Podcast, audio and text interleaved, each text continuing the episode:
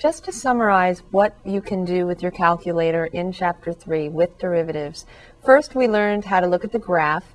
Here I'm in green diamond F1 for the y equals, and I have entered the square root of x plus 6. If you do a zoom standard, the window is not going to look quite as nice as if you do the same thing you do for zoom standard, except get rid of some of that extra negative y, because a square root function, a positive square root function, is always greater than or equal to 0. So I don't need all that negative y stuff. So when I go to the graph, this is a nice image of the square root of x plus 6. And we can go to math.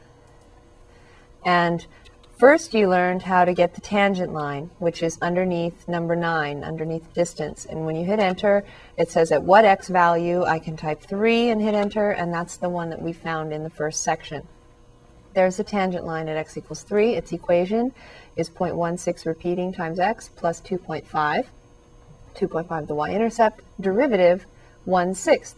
How do we know that? Because we did it by, um, by the home screen as well. But on the graphing, this is all you're going to get is 0.16666 repeating, rounded up to 7 at the last digit. Now, if you don't need the tangent line and you only need the derivative, then in this section 3.2, we learned that we can go to math and just go down to derivatives, number six, and over and hit enter. And dy dx at x equals 3 again, hit enter, and there's that 0.16 repeating without the y-intercept and without the x.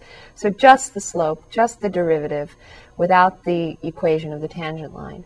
Now, if we want a nice exact answer, or if we want the derivative for any x in the domain of the derivative, I need to go to the home screen. So I'm going to go to the home screen, and here I have entered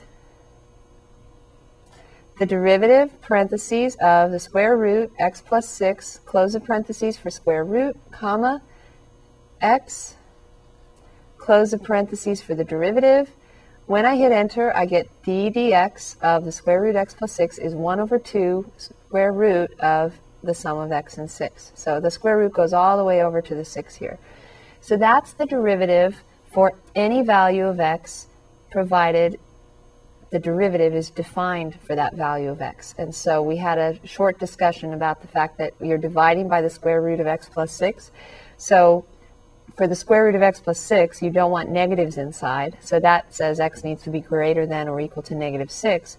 But since you have 1 over, you also don't want to divide by 0, do you? So x cannot equal negative 6 here in this derivative. So the derivative of this particular function is only defined for x greater than negative 6.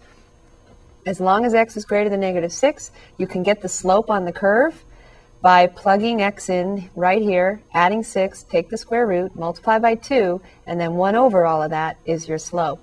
Now, how do we use the calculator to plug that in, especially if it's not something as easy as x equals 3? That's the last thing we did. You can plug in x just like you did in chapter 1 using the such that key. So I'm going to go to the end of the line with my right blue arrow.